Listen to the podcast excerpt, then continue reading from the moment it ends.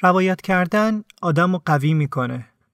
حتی وقتی داستان از یه زخم ریشه دار باشه. زخم ارسی که جاش مونده و قصدم نداره هیچ جوره از بین بره.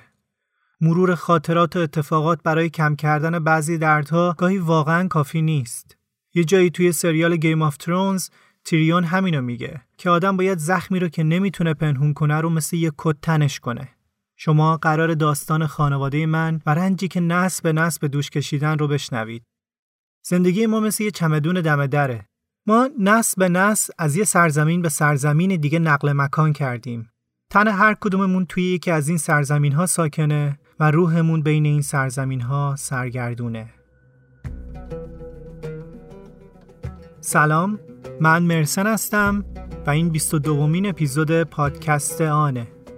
پادکست آن پادکستیه که توی هر قسمتش داستان واقعی آدم‌ها رو تعریف می‌کنیم تا سعی کنیم خودمون رو جاشون بذاریم.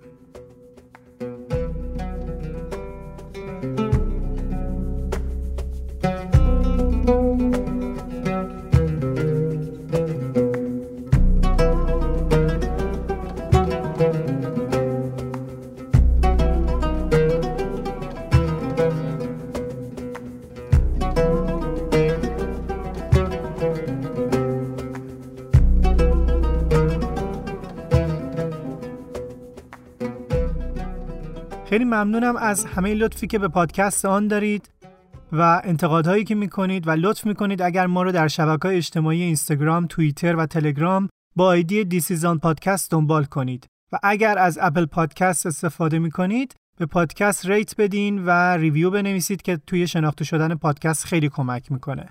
یه موضوعی رو به نظرم بهتره که بگم، مخصوصا اینکه شاید داستانای ایرانی بیشتر داشته باشیم از این به بعد. موضوع اینه که لطف بزرگیه وقتی که از پادکست انتقاد میکنید، از کیفیت پادکست، نوع روایت، انتخاب موسیقی، نگارش و هر چیز دیگه ای. اما باید در نظر بگیریم که کمی حواسمون به کامنتی که در مورد شخص اصلی داستان میذاریم باشه، چون معمولا اون شخصیت اصلی داستان میاد سراغ کامنت ها و کامنت های شما رو میخونه و یادمون باشه گاهی چیزهایی که توی داستان میشنویم از حساس ترین و خصوصی ترین تجربیات اون فرده که شاید بعضی قسمت‌هاش رو داره برای اولین بار بازگو میکنه. یکی از هدفهای این پادکست هم همینه که سعی کنیم همدیگر رو درک کنیم و خیلی ممنونم که به این موضوع توجه میکنید. بریم سراغ اسپانسر این اپیزود.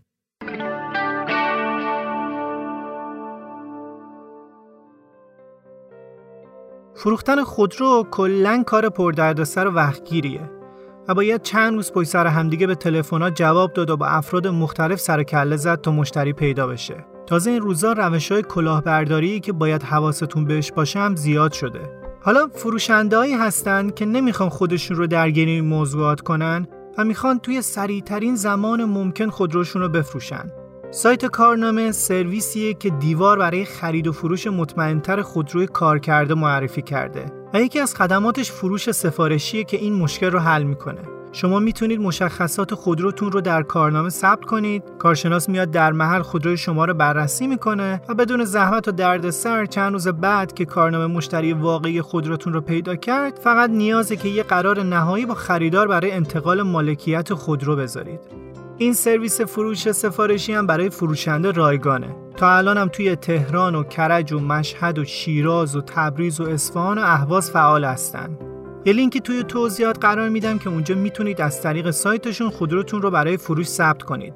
اگرم کلاً از دنیای خودروها خوشتون میاد به اینستاگرامشون سر بزنید، چون مرتب محتوای مختلف و جالبی توی این زمینه پست میکنن.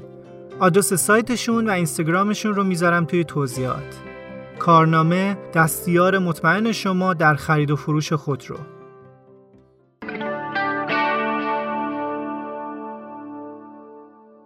داستانی که میخوام براتون تعریف کنم به نام منزاده مهاجرتم در اصل داستان یک نفر نیست. داستان یک خانواده هم نیست. داستان آدمای زیادیه که کمتر در موردشون صحبت شده. این داستان رو خانم مریم فتا برای ما تعریف کرده که خودش هم پادکستره و پادکست داره. اسم پادکستش هم هست مزگو که توی هر اپیزودش قصه یه خوراکی رو تعریف میکنه. انتهای این اپیزود هم در مورد پادکستش بیشتر صحبت میکنم. بریم سراغ داستان. این رو هم باید اضافه کنم که ممکنه بعضی از قسمت‌های این داستان غمگین باشه و اگر فکر می‌کنید که این داستان ناراحتتون می‌کنه، بهتره که شنیدنش رو به یه زمان دیگه موکول کنید. من میتونستم مریم باشم، تو میتونستی مریم باشی.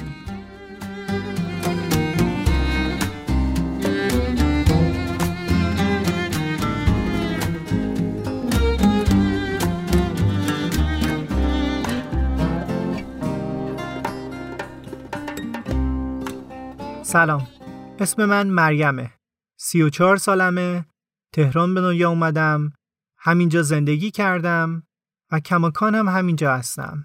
اما تار و پود زندگی من با مهاجرت گره خورده. شش سالم بود که اولین بار فهمیدم با بقیه همسن و سالام یه جورایی فرق دارم. توی مهد کودک بچه‌ها از یه اصطلاحات و کلماتی استفاده می‌کردن که برای من بی‌معنی بود. من فقط تظاهر می‌کردم که می‌فهمم. در عوض منم لابلای صحبتام همیشه حتما یکی دو تا کلمه کردی یا عربی به کار می‌بردم که برای اونا مفهوم نبود. لهجه داشتم و تلفظ بعضی از کلماتم برام اصلاً آسون نبود. بزرگتر که شدم، دفترچه کوچیک قرمز بقیه بچه‌ها بود که حس تفاوت و جدایی رو توی من بیشتر می‌کرد. همه مادرها برای ثبت نام بچه‌هاشون یه دفترچه کوچیک قرمز همراهشون بود که بهش میگفتن شناسنامه و تنها مدرک شناسنامه من یه کارت سبز بود که روش نوشته شده بود اتباع بیگانه برای اقامت موقت.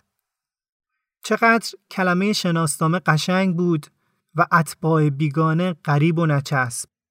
توی اون سن درست معنی کلمه های اون کارت سبز رو نمیفهمیدم، ولی میدونستم که نمیخواستم بیگانه باشم با یه اقامت موقت. زبان یه مرز بود بین من و بچه های دیگه. زبان، کلمات و تلفظاش. برای همین از همون لحظه ای که سواد یاد گرفتم تا تونستم کتاب خوندم. با دور دنیا در هشتاد روز ژول ورن و داستان دو شهر و آرزوهای بزرگ چارلز دیکنز و کتابای دیگه. فارسیم رو اونقدر خوب کردم که دیگه کسی از فارسی حرف زدنم نفهمه که من یه بیگانه موقتیم. شاگرد اول بودم و دیکته هامم بی غلط بود، اما نتیجهش عکس شد. حالا معلمان میگفتن از مریم یاد بگیرین، مامان باهاش مهاجرن، فارسی رو از شما بهتر میخونه و مینویسه. این که نمیتونستم درک کنم که دقیقاً فامیلیمون چیه مشکل دیگه ای بود. نام مریم، نام خانوادگی جانت. فامیلی که مادر و پدر به بقیه میگفتن فتاح بود و منم کلاً یه کودک گیج و مبهوت بودم از این همه تفاوت. واقعا من کی بودم؟ مامانم میگفت عرب‌ها فامیلیشون اسم پدرشونه. اما محضرداری که کارت سبز موقت رو به ما داده بود، وقتی دیده بود که ما نام خانوادگی نداریم، به سلیقه خودش فامیل جانت رو توی اون کارت سبز به خط خوش نوشته بود. طول کشید تا به فامیلی فتاح رسیدیم. چند سال گذشت تا اینکه یه روز بابام با شیرینی اومد خونه و به مامانم گفت که میتونیم بریم شناسنامه بگیریم و فامیلمون رو درست کنیم. فقط باید امروز بریم محضر دوباره عقد کنیم. همونقدر که واسم عجیب و خنده‌دار بود که پدر و مادرم دوباره عقد میکنن، ولی خوشحال بودم که دیگه لازم نبود به بقیه توضیح بدم که چرا فامیلیم جانته. فکر میکردم که دیگه میتونم خودم رو پشت اون شناسنامه قایم کنم. اما نمیدونستم و نمیفهمیدم که این تفاوت من توی تک تک رفتار و سکنات و پوشش و حتی توی غذاهای من مشهوده. حتی غذا. من یه غذایی میخوردم که برای خیلی ها تازه و جدید و حتی عجیب بود. کبه یکی از این غذاها بود. وقتی با خودم میبردم، همکلاسیام مثل جندیده ها بالا سرم جمع میشدن که ببینن توش چیه و چه مزه‌ایه. البته من توی دلم ذوق میکردم این یه دفعه رو. حس برتری بهم میداد. من که همیشه فکر میکردم از بقیه جدام، این بار فکر میکردم که تافته جدا بافتم. حلوای نجفی هم که دیگه گل سرسبد غذاها بود. هنوز دوستای دوران راهنمایی و دبیرستانم اولین جمعه ماه محرم، روزی که مامان و بابا توی خونه مراسم میگیرن، میان تا یه بشقاب از اون حلوای خوشمزه که بیشتر مزه تافی میده رو دوباره امتحان کنن. همه منو عرب میدونستن، اما من عرب بودم. توی مدرسه سر زنگ قرآن تا یک کلمه رو اشتباه میخوندم، معلم با چشای گشاد منو نگاه میکرد که تو دیگه چرا؟ تو که عربی. منم همیشه با یه دندون قروچه زیر لب میگفتم که من عرب نیستم. کودکی و نوجوانی من توی این کشمکش که من کی هستم گذشت.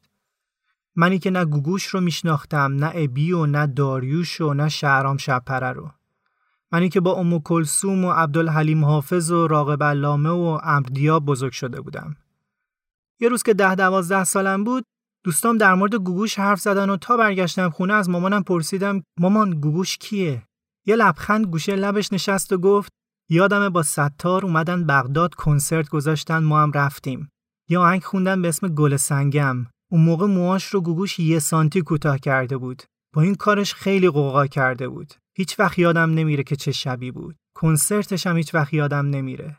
همه بغداد رو ریخته بود به هم دیگه. حالا با جواب مادرم مشکل شده بود دوتا. ستار کیه حالا؟ ستار رو که نمیشناختم هیچ، اسم شخصیت‌های اصلی فیلم و سریال‌های بروز رو هم نمیدونستم.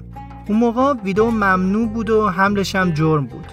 یه روز بابام لای چادر نماز مامانم یه دستگاهی آورد خونه و وسط پذیرایی بازش کرد. یه جعبه مشکی سیاه رنگ که گوشش نوشته شده بود سونی.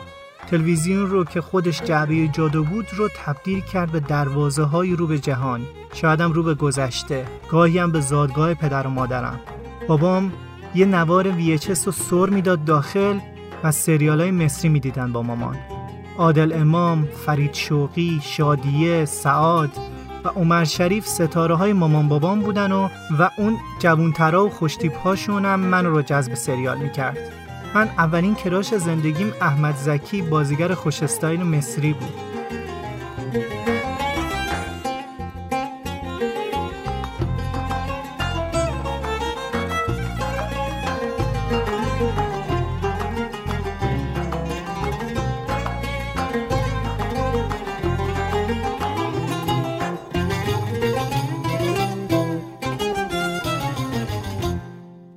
هر موقع از پدر بزرگم میپرسیدم که بابا بزرگ ما اصلیتمون کجاییه، میگفت ما از پشت کوه اومدیم. منم به این فکر میکردم که چرا درست جوابمو نمیده هیچ وقت. بعدم فهمیدم که درست میگفته. این داستان از یه جایی شروع میشه به اسم پشت کوه یا همون بدره ایلام. در از بین لرستان و ایلام یه رشته کوه قرار داره به اسم کبیر کوه که به لرستان میگفتن پیش کوه و به ایلام میگفتن پشت کوه. خیلی سال قبل، حدود سالهایی که جنگ جهانی اول اتفاق افتاده بود و قحطی ایران رو گرفته بود، دو تا پدر بزرگهای من که برادر هم بودن، یعنی علی و نعمت، از کسب و کارشون که کشاورزی بود چیزی عایدشون نمیشه و تصمیم میگیرن که مهاجرت کنن به قسمتهای کردنشین عراق که اون رو هم از قضا بهش میگفتن بدره. اون زمان پادشاهی هاشمی به عراق حکومت میکرده و با انگلیسی‌ها مراودات ویژه‌ای داشتن و اوضاع اون ور مرز با این ور مرز زمین تا آسمون فرق می‌کرده. شاید وقتی که پدر بزرگام سوار اسب به تاخت بدون بازرسی مرز، گمرک، پاسپورت و هر چیزی که ما ملت‌ها رو از هم دیگه جدا کرده وارد خاک عراق شدن، فکر می‌کردن که این آخرین مهاجرته. همونجا قرار تشکیل خانواده بدن و باقی عمر رو اونجا بگذرونن. توی زبون کردی پدر بزرگ‌ها رو با پیر میگن. یعنی بابای پیر. اونا وارد خاک عراق میشن و با مشقتایی که مجال شنیدنش نیست زندگی خودشون رو سر و سامون میدن. این دوتا برادر که زبونشون کردی بوده توی قربت زبون عربی یاد میگیرن. با یه خاله و خواهرزاده ازدواج میکنن. از فروش دوغ و دست فروشی توی خیابونای بغداد و کاظمین به دوتا مغازه پارچه فروشی میرسن و دیگه بعد سالها زندگی خوب جا میافتن و وضعشون خوب میشه. خونه‌هاشون توی زمین‌های چند هزار متری به سبک انگلیسی ساخته میشه. از همون مدلایی که انگلیسی‌ها توی آبادان و بصره ساخته بودن. پر چمن سبز که توی گرمای نفسگیر بغداد وقتی که آبشون میدادی یه هوای خنک می‌خورد توی صورتت. پر گل‌های رز و یکی دو تا درخت نخل اطراف خونه که از دیوارای کوتاه اطراف حیاتم معلوم بودن. پسرهای خانواده مادریم یا همون داییام یا برای تحصیل رفته بودن روسیه مثل دایی کامل و با یه زن روس و بچه برگشته بودن، یا مثل دایی ادیب و دایی عادل رفته بودن ایتالیا و آلمان و دیگه الان دلشون نمیخواست برگردن به عراقی که الان دست صدام و حزب بعث بود. عادل که توی نشست وزرای کشورهای عراق و آلمان توی بن لنگ کفشش رو پرت کرده بود سمت وزیر صدام. اگر برمیگشت حتما حکمش مرگ بود. تو این خونه فقط دایی صادق مونده بود. صادق شده بود ستون پدر و یک خانواده ازش حساب می بردن و بهش دلبسته بودن. دیگه حرف آخر حرف صادق بود. همیشه با یک کت مخملی و کروات می رفت مغازه و به حساب کتابا می رسید. توی مغازه‌ای که دایی صادق بهش رسیدگی می‌کرد، بچه‌های آقا سید که یه طلبه ایرانی بود شاگردی می‌کردن. در واقع سید توی حوزه نجف درس می‌خوند و تابستون‌ها خونش رو می‌آورد بغداد و پسراش رو می‌فرستاد شاگرد مغازه بشن. با پیرای من برای هموطن خودشون توی کشور غریب ارزش و احترام زیادی قائل بودن. ایرانی بودن همیشه پررنگ توی ذهنشون مونده بود و حتی این شعله روشن‌تر هم شده بود. ریشه کرد بودن هم در اونا قوی بود. خیلی وقتا نیروهای بس دقیقاً به خاطر کمک‌هایی که با پیرهام به کردها می‌کردن دستگیرشون می‌کردن و بازجویی شدیدی رو پشت سر می‌ذاشتن. اما اینا باعث نمی‌شد که پشت کردها رو خالی کنن. در جریان همین حمایت‌ها از کردها، یه بار که با پیرهامو دستگیر می‌کنن، مدت حبسشون زیاد میشه و همه خیلی نگرانشون میشن. با پیرهام، علی و نعمت یه خواهر داشتن به نام ماهپری. گویا قد بلند و چارشونه و مهربون بوده.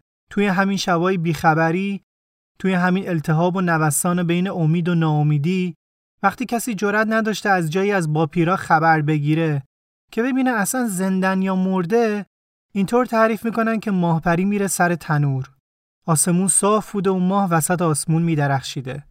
تنور رو روشن میکنه و دامن به سمت آسمون میگیره. تنور برای کردا نشونه روزی و نعمته و وقتی میخوان دعایی کنن که حتما برآورده بشه، پای تنور دعا میکنن. ماهپری پای تنور با خدا معامله میکنه. میگه منو بگیر و برادرهامو نجات بده. هفته به آخر نرسیده، برادرها با چهرهای تکیده و زرد و رنجور برمیگردن خونه. همه خوشحال بودن و جشن گرفتن و سور دادن که خونه بیستون نشده. اما این سور خیلی طول نمیکشه. به آخر هفته نکشیده، یه روز صبح میبینن که عمه ماهپری توی خواب فوت شده. سور ادامه پیدا نمیکنه و مرگ ماهپری اولین دردی میشه که پیکره خانواده رو زخمی میکنه.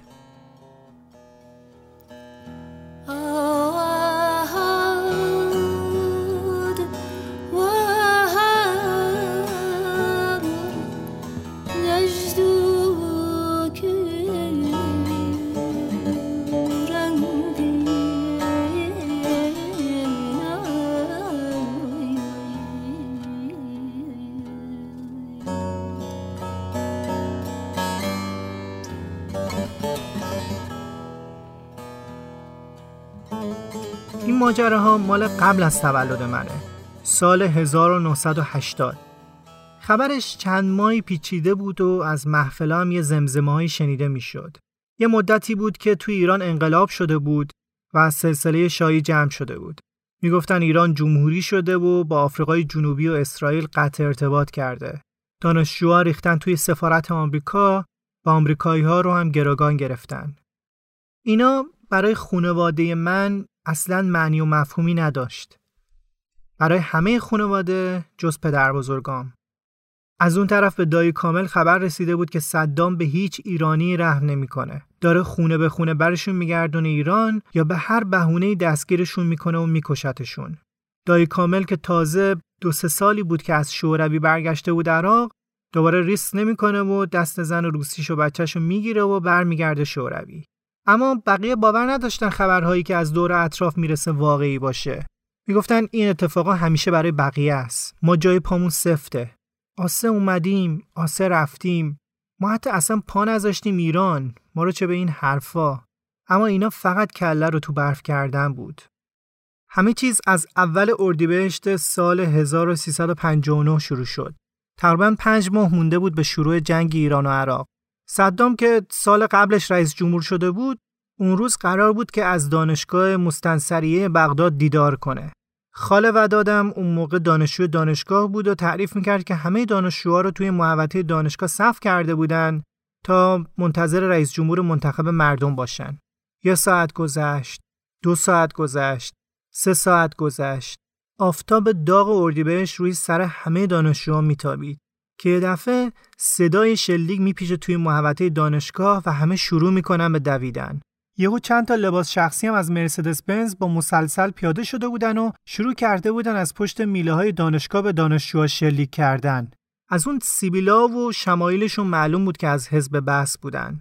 صدام که اون روز پیداش نشد، ولی میگفتن که معاونش طارق عزیز توی دانشگاه تیر خورده. ولی اصلا کسی اون روز طارق عزیز رو به چشم ندیده بود. معلوم بود که یه توطئه‌ای توی کاره. همه جای محوطه دانشگاه رد خون بود و روی زمینم پر زخمی. یه شبانه روز همه دانشجوها رو توی دانشگاه حبس میکنن و کسی حق خروج هم نداشته. خانواده‌های نگران که از توی خبرها از داستان تیراندازی خبردار شده بودن، اطراف دانشگاه میچرخن و بلند اسم بچه‌هاشون رو صدا میزنن. خاله ودادم که چیزیش نشده بوده، فرداش خودش برمیگرده خونه. فردای واقع توی همه روزنامه‌ها یک دانشجوی دختر رو به عنوان شهید دانشگاه به همه معرفی میکنن. انگشت اتهام هم به سمت یک دانشجوی کرد فیلی به نام سمیر غلامعلی گرفته میشه. دانشجویی که از اتباع ایرانی مقیم عراق بوده. وقتی توی اخبار اون رو به عنوان متهم ردیف اول حمله به دانشگاه مستنصریه با تاکید روی اینکه یک کرد ایرانی معرفی کردن، دیگه همه مطمئن شدن که این توطئه است. با پیر فقط یه چیز گفت: این اول یه داستانیه که آخرش خوش نیست. از اون به بعد توی اخبار و تمام محافل انگشت اتهام سمت ایرانی‌ها بود. میگفتن این ایرانی‌ها هستن که امنیت جامعه رو به خطر میندازن. این ایرانی‌ها هستن که خون ما رو میریزن. این ایرانیان که چه و چه. ایرانیای مقیم شده بودن بحث داغ اخبار. هفت روز بعد از واقعه تیراندازی دانشگاه، یعنی هفتم نیسان هزار و نهصد و هشتاد که میشه همون هفته اردیبهشت، یک دعوتنامه برای تمام تجار کرد فعلی ساکن سوق دانیال که مغازه پدر بزرگای منم اونجا بود میفرستن، که برای یه گردهمایی تجاری به یه سالن دعوت شده بودن. حس پدر بزرگای منم به موضوع خیلی خوب نبوده، ولی آخرش تصمیم میگیرن که با توجه به حساسیت‌ها برن و برای خودشون دردسر درست نکنن. میرسن توی سالن اصلی و روی صندلی‌ها میشینن. یکم که میگذره، یه عده میان داخل و در ورودی خروجی رو از داخل قفل میکنن. همه به خودشون میان، در حالی که بین کلی مأمور اطلاعاتی مسلح محاصره شده بودن. اونجا همه رو به صف میکنن و بازپرسی شروع میشه. لیست تمام اموال و داراییاشون رو میگیرن و ازشون میخوان تا جواز کسب و شناسنامه‌شون رو تحویل بدن و بهشون میگن که تمام اموال شما به نفع دولت عراق مصادره شده و شما به وطن اصلیتون بازگردونده میشید. اون روز یکی از باپیران با پای پیاده از بازار دانیال تا سالن همایش اومده بود و فقط پنج تا دینار عراقی توی جیبش بود و اون لحظه همه اموالش مصادره شد. هیچی براش نمونده بود جز کت و شلوار تنش و همون پنج دینار. بعد از یه شب حبس، اونها رو هجده نفر هجده نفر جدا میکنن و با چهار تا مأمور مسلح سوار مینیبوس و وانت میکنن و میفرستن دم مرز ایران و عراق. نصف شب توی تاریکی مطلق میرسن لب مرز قصر شیرین.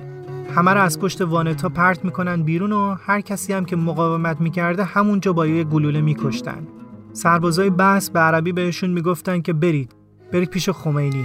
توی همون میون راه همه منگ و گیج تا چند ساعت دور خودشون میچرخیدن. یه شبه نه تنها خونه که زندگی و داراییشون رو از دست داده بودن، نه تنها خانواده که سرزمینشون رو از دست داده بودن. سرزمینشون کجا بود؟ جایی که داشتن ترک میکردن یا جایی که در انتظارشون بود؟ خیلی از مردا کنترل روانشون رو همون شب از دست دادن و هیچ وقت اون آدم قبل نشدن. بقیه زیر بغلشون رو میگرفتن و به زور و فشار همسفرها به راه ادامه میدادن. همه جا تاریک بوده و هوای سرد کوهستان زوزه میکشیده و صدای گرگ از دور دست میومده، تا اینکه بعد از چند ساعت پیاده روی با پیر به همه میگه که ساکت باشن. صدای سگ می اومده و با پیر که روستا زاده بوده میدونسته که صدای سگ یعنی یه روستا اون اطرافه. میرن به سمت صدا تا اینکه بعد از چند ساعت پیاده روی و خستگی بالاخره یه نوری لای کوها میبینن. یه روستا توی اون تاریکی شب قشنگترین امیدی بوده که بهشون رو آورده بوده. اهالی روستا مشغول پختن نون و دوشیدن شیر بودن که یه جمعیت مرد کت شلوار پوش با گره شل کروات و تن خاکی و چشمای بیفروغ بهشون نزدیک میشن. جمعیتی نزدیک پنجاه تا مرد میان سال و پیر. روستایی‌ها بهشون کمک میکنن. اونا از دیدن این همه مرد کت شلوار پوش که از قضا همه هم کرد هستن و از سمت عراق میان تعجب میکنن. اما مجموع همین نشونه ها داشت خبر از ماجرای شوم جدیدی میداد.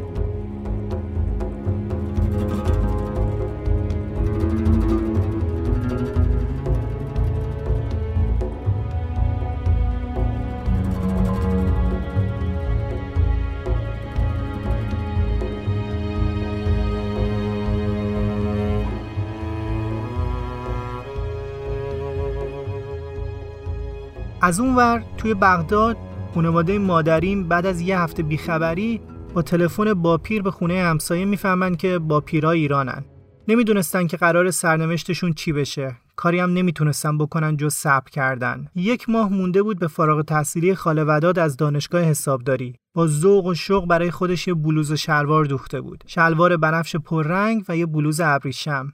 خیلی ذوق داشت تا بعد از چند سال مزدشو بگیره و کلاهشو بندازه هوا و یه سری توی سرا در بیاره. اون روز وحشتناک از دانشگاه داشت برمیگشت خونه. سر خیابون پسرعموش با رنگ پریده و تن لرزون منتظرش بود.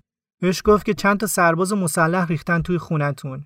این که بریزن توی خونه ایرانی تبارا و بعد بفرستنشون ایران مدت‌ها بود که داشت انجام میشد. ولی شاید همه فکر میکردن که کار با خانواده اونا ندارن تا اینکه یه روز نوبتشون میشد. وداد ترسیده و با قدم‌های نامطمئن پاشو گذاشت توی خونه. از اینجا به بعد رو خاله وداد تعریف میکنه که سربازا تمام خونه رو به هم ریخته بودن. همه خواهرها و داپیر و بچهای کوچیک به صف ایستاده بودن و داشتن گریه میکردن و یه جوری میلرزیدن که انگاری زلزله اومده. البته که این اتفاق یه چیزی بدتر از زلزله بود. تمام وسایل خونه ریخته شده بود وسط حیاط. وسایل خونه هم مثل خود خونه نو بود و هنوز بوی نوئی میداد. همه مبلای استیل، کمدای چوب گردو و تمام فرشا، حتی اون دوتا لوستر ایتالیایی که صادق خریده بود و همه خونه دوستشون داشتن. هنوز به برق وصل بودن که سربازه وحشیانه با یه ذوق مشمئز کننده گفته بوده که اینا چه قشنگن، من میبرمشون. با همون لامپای روشن دست کرده بود و وحشیانه جلوی چشم صابخونه هر دوتا رو از روی دیوار کنده بود. تعریف میکرد که انگار دل و جون صابخونه هم باشون کنده شده بود. یهو از توی کوچه صدای فریاد دایی صادق میاد. داشته داد میزده که چطور نرم تو؟ اونا مادر و خواهرای منن. جز من مردی نمونده. اینا حرفایی بود که به مردای همسایه میزد که دستش رو گرفته بودن و میکشیدن و میگفتن چیزی نگه و نره جلو. تازه از پادگان برگشته بود و لباس سربازی تنش بود. اون موقع بیست و چهار سالش بوده و ماهای آخر سربازیش بوده بعد از لیسانس گرفتنش. با یه حال پریشون و با لبخندی که میخواسته به بقیه امید بده خودشو پرت میکنه وسط حیاط. داپیر اول میترسه و فقط نگاه میکنه، اما دلش با دیدن صادق گرم میشه. صادق فهمیده بود قضیه چیه و قراره همه رو بفرستن ایران. گفت که زنگ بزنید مهدی نامزد خاله کوثر بیاد زنش رو ببره. مهدی بازیکن تیم ملی فوتبال عراق بود. خلاصه وقتی سربازان همه چیزو به هم ریختن و گشتن و غارت کردن، و همه دستور دادن که حق دارین چند تا لباس فقط با خودتون بردارین. نه هیچ چیز دیگه، نه پول، نه طلا. هیچی با خودتون نمیبرید. تمام اموال شما به نفع دولت بس مصادره شده. خاله وداد میگه من دیگه چیزی نداشتم. ما همه چیزو باخته بودیم. حتی دیگه دلم لباسامو نمیخواست. فقط لباس فارغ التحصیلیم رو همون جوری که آویزون لای کاور بود برداشتم. اون شلوار و بلوز بنفش رو. من جز لباس فارغ تحصیلی دیگه چیزی نمیخواستم. مهاجرها تنها چیزایی که همراه خودشون میبرن حسرت‌ها و رویاهاشونه و اون لباس برای من همه چیز بود. همه رو با یه خانواده کرد دیگه که توی همون محل زندگی میکردن سوار مینیبوس میکنن. تا اون موقع نامزد خاله کوثر هم رسیده بود. آخرین تصویری که وقتی داشتن با مینیبوس خونه رو ترک میکردن جیغ‌ها و زجه‌های کوثر بود. کوثر رو به زور از داپیر جدا کرده بودن. صادق به مهدی گفته بود که بگیرش نزار دنبال ما بیاد. از پشت شیشه عقب مینیبوس میشد دید که کوثر خودش رو از دستای مهدی جدا کرده، میپره هوا، خودش رو میزنه زمین و میگه که دا من رو تنها نذارید. دا من اینجا بی شما تنها چی کار کنم؟ دللون یا الولد یبنی دللون. جیغای کوثر و دا گفتنش تا روزها توی گوش همه مونده بود. سجه و فریاداش تصویری که بعد از چهل سال از ذهن کسی پاک نشده.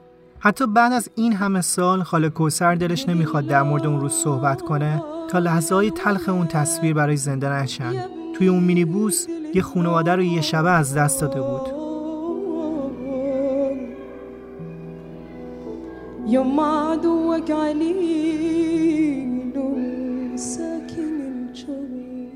چهار تا سرباز مسلح توی مینیبوس بودن و داشتن اونا رو اسکورت میکردن. توی اولین بازرسی همه دوباره پیاده میشن و مورد بازجویی قرار میگیرن. بازجو با صدای بلند میگه که صادق کیه؟ بیاد جلو. دایی صادق میره جلو و با اینکه مادر گوشه بلوزش رو میکشید که یعنی نرو، اما اون محکم قدم رو به جلو برمیداره. انگار که نمیخواسته جلوی مامانش و خواهراش و برادرای کوچیکترش ترسو به نظر بیاد. بازجو دوباره پرسید اسم چیه؟ گفت صادق نعمت فتحعلی. همونجا جلوی چشمای نگران مادرش بهش دستبند زدن. داپیر که تا الان سکوت کرده بود، اینجا شروع کرد به اعتراض و زاری. صادق تا چهره گرفته مادرش رو میبینه بهش میگه که دا بخند. میخوام این لبخندت تو ذهنم جا بیفته. میخوام این آخرین تصویری باشه که ازت دارم. بعد به تک تک صورت‌ها و چشما نگاه میکنه و به همه لبخند میزنه. انگار میخواسته با این لبخند توی دل همه امید بکاره و بگه که همه چیز درست میشه. بعد داپیر از بازپرس میپرسه که پسرم، برادرم، این جوون منو کجا میبرید؟ بازپرس جواب میده که فردا دنبال شما میفرستیمش ایران، نگران نباش. اما این نگاه صادق آخرین دیدار اون با خانواده‌اش بود. فردا و فرداهای زیادی اومدن و رفتن، ولی صادق هیچ وقت به ایران بر نگشت. صادق و امثال صادق اولین جوانهای مفقود الاثر جنگ ایران و عراق هستند، حتی قبل از اینکه یه گلوله سمت ایران شلیک شده باشه.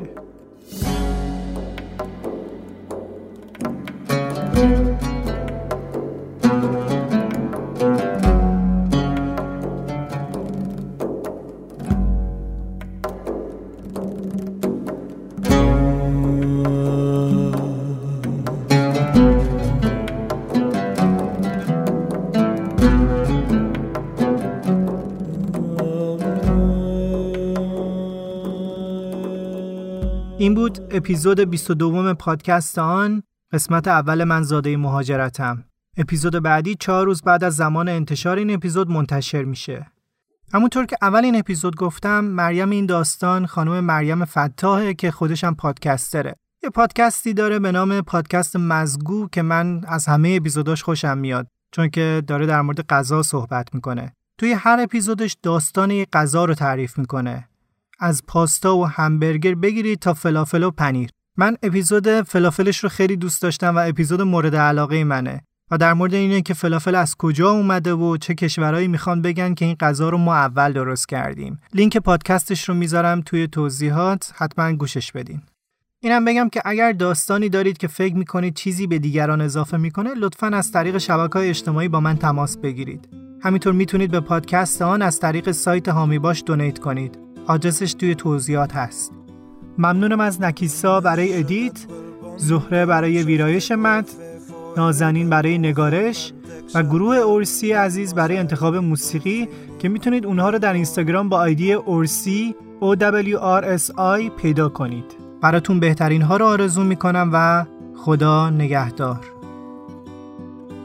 شفتك لابسة بري وكاسكات طالعة بفسوق بتقيب البيت من غير بودرة من غير تواليت، ووصى شعرك الكرسون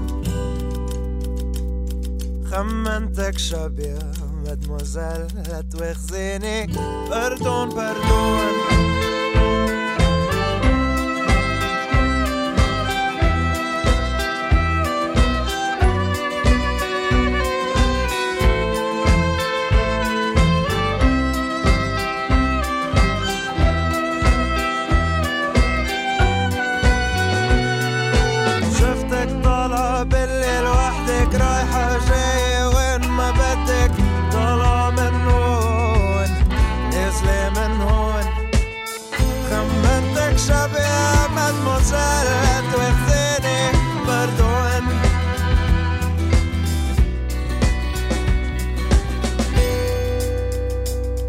خمنتك شابية مدموزيل توخزيني بردون بردون.